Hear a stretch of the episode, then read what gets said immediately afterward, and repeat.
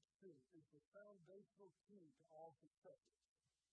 The alternative was flaming enthusiasm, backed up by persistence and persistence is the quality that most frequently makes for success.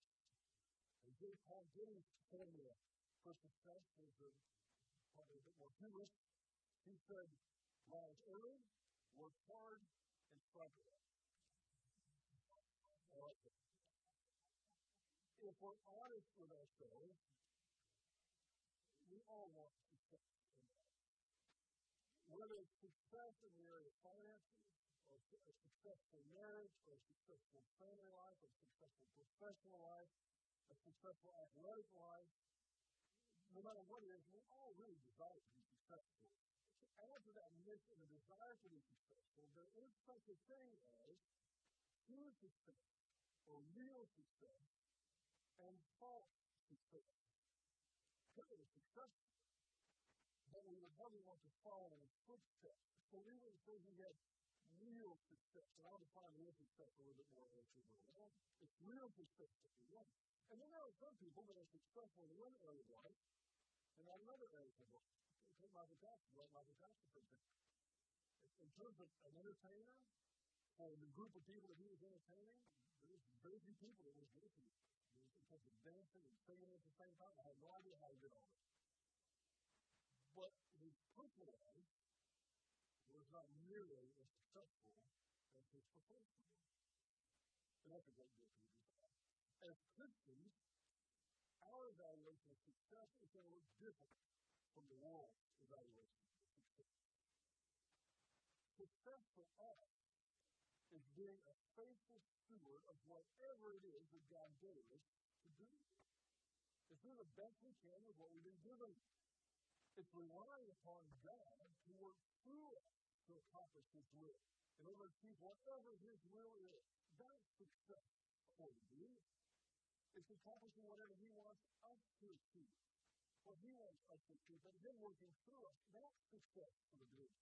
It's living the kind of life that we're well done as a judgment to the So real success, if I'm going to define it tonight, is success that lasts. It's not just necessarily being famous. And the bond that wants quick, but God is famous. I want to tell you what. There's a big difference between just being well known and being someone who actually is a real success in life. Real success is success that lasts the. Real success will have ramifications that go all the way into eternity. That's real success. And that's what we desire as Christians to achieve. This is probably the most important thing I'll tell you tonight. The ultimate source of real success in our experience, in our life, is God Himself. Without Him, it's not happening. Not real success anyway. We can have success in the world's eyes without God. But that's not real success. We shouldn't look for the kind of success that the world has. So many Christians do. People doing worse, not better. So many Christians look for the success that non-Christians have in certain areas of life. Interestingly, it's not usually in a personal relationship.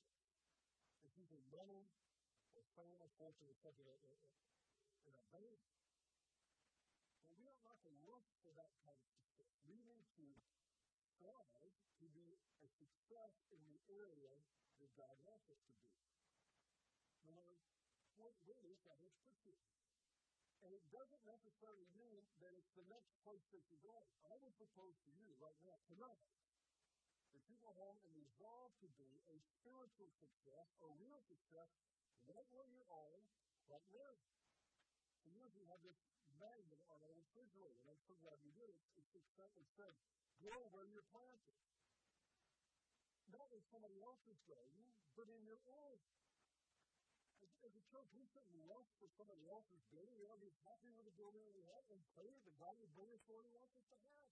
We shouldn't look for somebody else's congregation. We shouldn't look for somebody else's ministry. Oh, look at what they get to do. They get to go to Africa.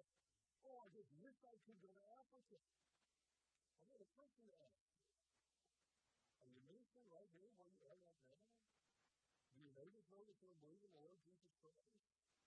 Are you a, a captive believe in the Lord Jesus Christ? And by that, I don't mean physically. I mean, do they run away from you every time they see you? Do they don't want to see you coming? Are you going where you're planted right now? If you're not, there's no point in God moving you somewhere else to go there. He wants to see you do what He's for you right there, whatever that is. If you're a school teacher, elementary school children, go and do your job as unto the Lord, and then you'll be a success in life. Work with deaf children, go work with those deaf children as unto the Lord, be a success in life. If you're an attorney or doctor, do it as unto the Lord, be a success in life. And God has called you to raise in the home. Do it as unto the Lord, not listening to what somebody else has. If God has it for you as a mother to work outside the home, do it as unto the Lord. And don't look for the people that don't have to do it. You do whatever He's got you to do. As a Lord, that is success. That's real success. So, obviously, part that, God's talking to success. And David's success. David was an enormously successful person. There's some things about David you need to know. He knew from this success came. And he knew where he was placed. He didn't try to be Alexander the Great to the world, but he did do what God had him to do. So in this chapter, we're going to see that just like when he fought Goliath, he knows that the battle is the Lord. Twice in this chapter, we're going to see the secret to David's success revealed. I know these books people have, I have whole books for it. Been, I've been, I've been master amount of reading on this too, just like all of you have. But if David was going to write a book, you could place it all down in one page. I don't know if it would be the best if people all about this one page, but this, this would be the page that could be in 50 point font. And the Lord helped David whatever he was. It says that in this. Verse 6 and verse 14. And the Sunday statement is so important that the Holy Spirit part had to be put the Sunday statement in there twice saying the same thing. The Lord helped David wherever he went. Chapter 8, verses 6 and also verse 14. This chapter opens in recalling David's successes against Israel's primary enemy, the Philistines. It appears that this chapter is a summary of a lot of David's military victories. There are some chapters that are chronological order. We talked a lot about that last week with 2 Samuel chapter 7. There's no reason really to believe that it's out of order. This chapter does seem to be a summary a thematic summary of all David's military successes. So the chapter opens, and as chapter 8 opens, it seems to be a continuation of the theme that was raised at the end of chapter 5, where David, after he became king, satisfied the Philistines. So the first thing that David does is he goes after the Philistines. The dot that you see on the screen there is representative of Jerusalem. The first thing David does when he becomes king is he goes after the traditional and the most aggressive enemies of Israel. And verse 1, now after this, it came about that David defeated the Philistines and subdued them, and David took control of the chief city out of the hands of the Philistines. Some of your translations in verse 1 may read something like this. And David took control, and David subdued Mephat Ammon. And you may wonder what is Mephat Ammon. Mephat Ammon probably means something like mother city. Here's the that the standard translation of that phrase. Instead of just giving you that Hebrew phrase, they tell you that it means the chief city or the primary city of the Philistines. So David goes south and west first from Jerusalem and conquers the Philistines, the traditional enemy of the Israelites. Next, David's going to after Moab, which is south and east of Jerusalem the main thing is bit odd that David would go after Moab. After all, you might recall, David's great grandmother came from Moab. David had sent his parents to Moab when David was running from Saul. There's really nothing that's been said from then until now that any reason particularly why David would be upset enough with Moab to go after them, certainly not like he did the Philistines. And certainly not like it was about to read here, but it's actually did kill Moab in verse 2. why would David go after Moab with such a vengeance? I want you to pay careful attention here. What I'm going to tell you is not biblical, it's not scriptural. But there is a Jewish tradition as to why David went after Moab. It goes way, way back to the time of David. The Jewish tradition, not scripture, but the Jewish tradition as to why David went after Moab is that sometime after David left his there and was running from Saul became king, before he can bring them back, the Jewish tradition is that the king of Moab betrayed David and killed both of David's parents. Again, in case you're just not tuning in, that's tradition and not scripture, but just because it's tradition doesn't mean it's wrong. It's a strong historical tradition that that's what happened to David's parents. This is the king of Moab. Killed. If that's the case, then verse 2 might make more sense. And he defeated Moab and measured them with a line, making them lie down the ground, and he opened two lines to put to death and one full line to keep alive. And the Moabites became servants to David, bringing tribute. I think there's a little unsure exactly what was meant by this laying down the line, having the men lie down. It could be that he laid all those who survived the battle down and stretched that line and said, You live, you don't live, whether it's standing up, laying down, it really doesn't. The bottom line is, they were executed two thirds of the prisoners. That may seem a bit harsh, but for David, that's pretty easy, frankly. David usually kills all the prisoners. He usually doesn't take any prisoners, so take any prisoners. And nothing to touch all that says David was wrong. I know something I have to say that because Bibles are so popular online. I know people read the Bible as they listen to the lesson. And some say that David was in great sin. There's nothing in this text at all that says this is great sin. This is a miracle. And this is what happened. And whatever it was, whether it was this traditional thing David's parents were killed by the king of Moab or something else that the text doesn't tell us, David goes down and Lord's war. He fights this war, he fights it fiercely. And so not only does he kill two thirds of the survivors as he comes south and east to Moab, but he also makes it contribute. This comes up again a lot in history, particularly if you study Roman history. I of you have because it's very popular thing to study. What did he get? They would kill all they wanted to kill, the ones that they didn't want to kill, they'd bring back as slaves, and the few that they left behind, they would tax them so heavily that they could never again, in that generation or the next one, have enough money to raise money. That's just how they did things. Well, David actually did a little bit before that, so he, he put the hold on them, and then he taxed them so heavily that they were not able to go out and buy another army to come and fight David again. That's verse 2. So the second place he goes is Moab. The third place that he goes is north and east. And he's going to attack a king by the name of Hadad Ezer. Now, this man's name is significant. Hadad Ezer. Look at verses 3 and 4. Then David defeated Hadad Ezer, the son of Rehob, king of Zobah, as he went to restore his rule at the river. And David captured from him 1,700 horsemen and 20,000 foot soldiers, and David hamstrung the chariot horses, but reserved enough of them for 100 chariots. Here's one thing I want to say before we get into the interpretation of this There is a textual problem in 2 Samuel here. If you go to the account in 1 Chronicles chapter 18, the account was limited to me that there are thousand chariots. So there's a thousand horses right there.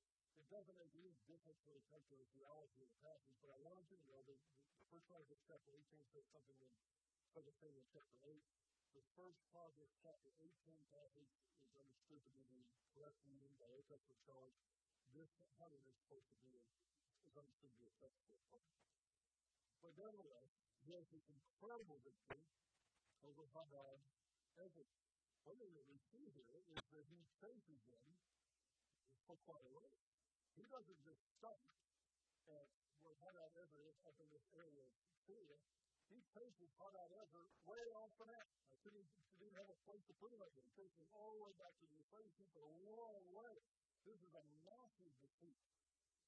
This man, Hadad Ezer, was a threat to Israel's safety. He's to the north. He's actually part of what we would call today Syria. They called it back then Aram, hence the term Aramean. There's a whole coalition of small city states up in this part of the world, right north of Israel, that's called Aram, or Assyria later. and all these guys kind of have independent things, but they have a treaty together with each other. This Ezra was a significant threat, military threat, to the peace of Jerusalem.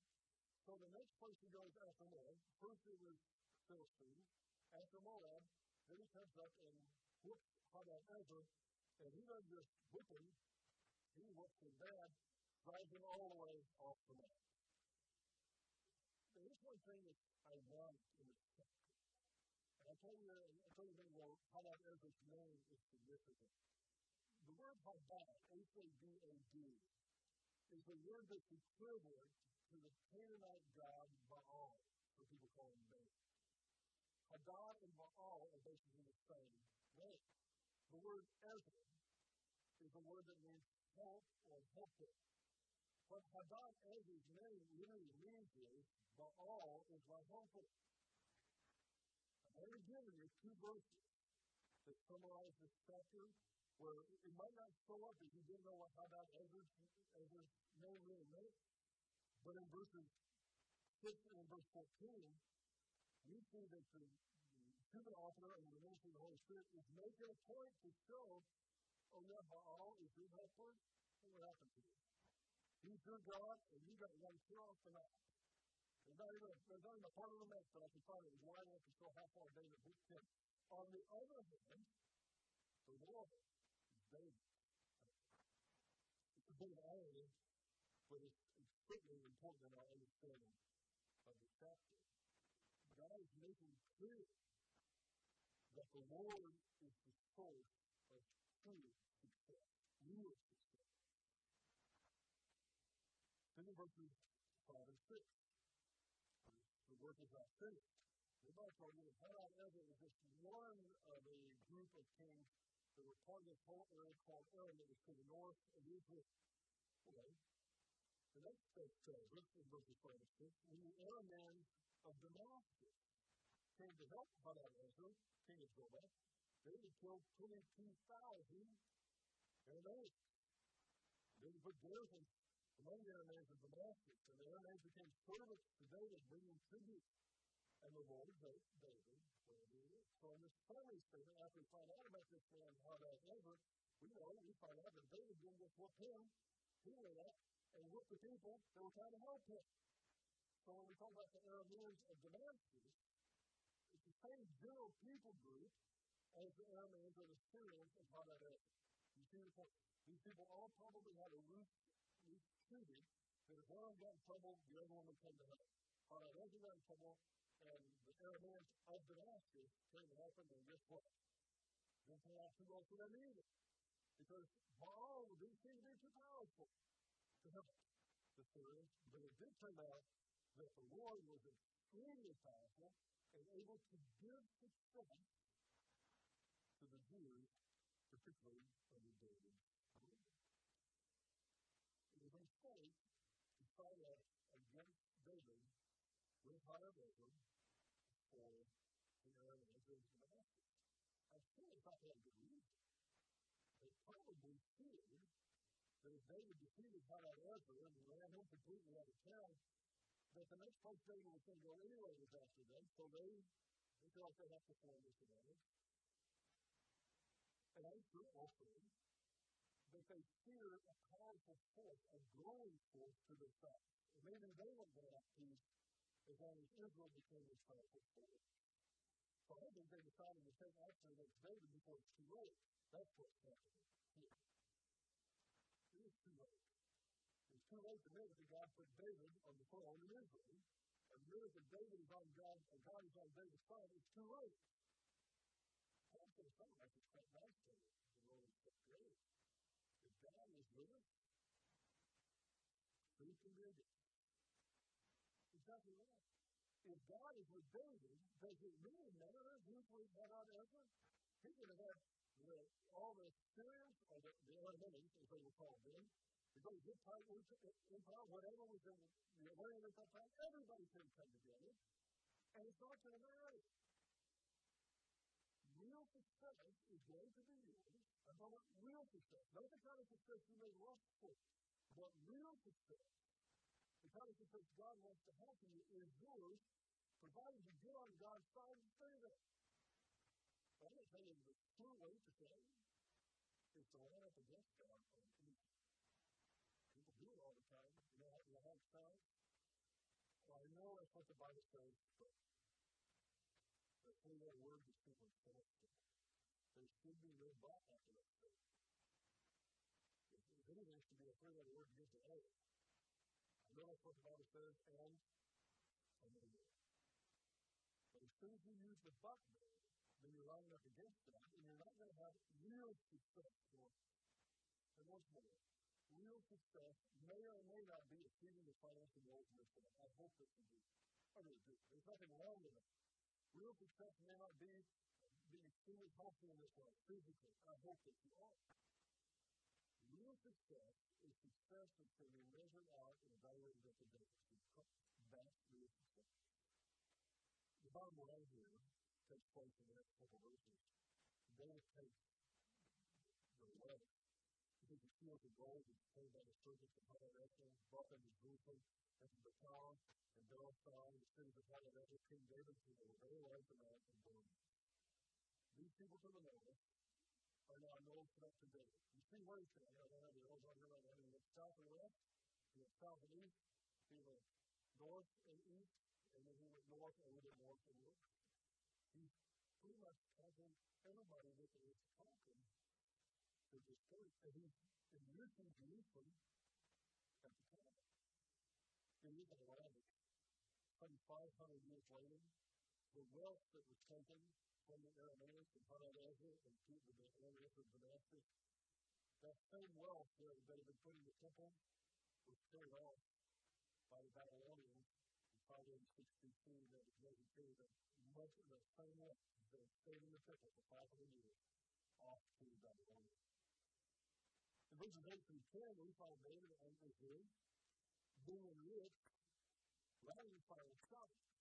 Because wouldn't you think if you were somebody that was still around in some of these surrounding areas and you saw the massive victories that they had, you might rethink any resistance that you might have to them? People did this with Alexander the Great too. In fact, the Jews did it with Alexander the Great. When Alexander the Great came straight to this area, and he got to Jerusalem, instead of Jerusalem fighting, they welcomed him. So that's one reason why he left. The Jews were over to him. But it makes sense. He goes to 8 and 10, that's what he likes him. And when Paul, the king of Hamath, heard the David had defeated all the army of Hadassah, Paul sent and Joram, his son, to send David to greet him and to bless him, because he had fought against Hadassah and defeated it, for Hadassah had been at war with Paul. And brought him ounces of silver, of gold, and of bronze. King David also gave him these awards, the silver and the gold that had dedicated to all the nations, which he had So now David is enriching Israel, or God is enriching, because people rather than so to speak, just by pure reputation. And this today probably very happy that Hadassah was no longer accepting him. There's no reason for him to go war against faith. And you also see something here. We talk about Moab and wonder why David went to war against Moab. Why did he kill two thirds the people? Why did he kill 22,000 of the Syrians from Damascus? Why did he wipe out Hadassah so bad that he went all the way off to Damascus? But yet, with this Toi, he doesn't do that. If the, if the nations are going to be cooperative, going to tell them. He's not going to kill for no reason. This is war. This is what happens in war. It has been so long since we've been in a war where our, our ultimate objective was complete victory over the enemy. This almost seems hardship. When David's having complete victory over the enemy, that's war. That's why he's putting it into. Like, why we should go into it like anyhow. We'll make sure that the objective is worthwhile before we enter into anything. Because if you get into it, you need to. David's one who finishes. But here we have in these verses, David, or Israel rather, being rich without any step. Verses 11 and 12 read this way.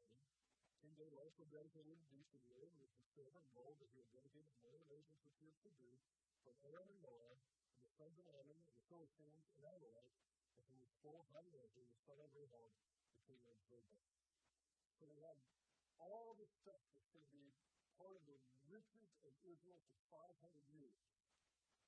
It's all accumulated right here in this interesting chapter, I think. And then as we move on, we see verse 13. So David made a name for himself when he returned from killing 18,000 Ammonites in the valley of. If your Bible's like mine, the term for himself is in italics. It's an interpretation of the, the author's own the translators of the New American Standard. David not making a name for himself. We seen twice in this chapter. Who's making a name for David? It's the Lord's making a name for David. And the reason that this is a positive thing to do is that David, in turn, is giving all the glory to the Lord. So the Lord's the one that's really giving the great name. And out there trying to be in the God. He's not trying to be famous. Or Lady Gaga, whoever it is today that to do all these outrageous things. He just has a kind of faith. A best just you know, civics and talent. That would be a wonderful thing, and not have to do all the outrageous things that some entertainers do today in order to become famous. Don't take this verse as meaning that David's trying to turn all the attention on himself. He's turning to the Lord. Right? Verse 44. This verse also has a textual problem. I think this is the first of all the lessons that we've done in the life of David, where we have two textual problems in the same lesson. The next thing that David does is he goes after all this references here, he comes out and gives the word that Edom. In verse 13, so David made a name when he returned from killing 18,000 Ammonites in the valley of Salt. The textual issue here is that are named, it probably should mean Edomite. And the valley of Salt that has been spoken of, this is why Old Testament scholars believe the, Edomites is the king leader. The valley of Salt is not up here where the Arameans live. It's not up here, it's right here at the very south part of the Dead Sea. And that happens to We get a confirmation of that in the next verse, and we put garrisons in Edom. You see why Old Testament scholars would say that this is Edom, not Aramea. Or not, the land of Aramea is what it says. He put garrisons in Edom, and all Edom he put garrisons, and all the Edomites became servants to David, and here's this wonderful story statement one more time. And the Lord helped David wherever he was. So this is what the map ends up looking like once we get completion of all David's military victories. He starts off in Jerusalem. He first takes care of the Philistines to the west and to the south. He goes and takes care of the Moabites. He goes up and takes care of all the enemies to the north. And then finally, the Edomites, the Lord helped David wherever he was we cannot forget as we close this stuff that God was the source of all of David's real success. God established David's kingdom. He relocated the temple to Jerusalem. He subdued all the surrounding nations. He brought the ark into Jerusalem. And he gave David this covenant, promising him that the line of Messiah would come through him are now the ultimate source of David and our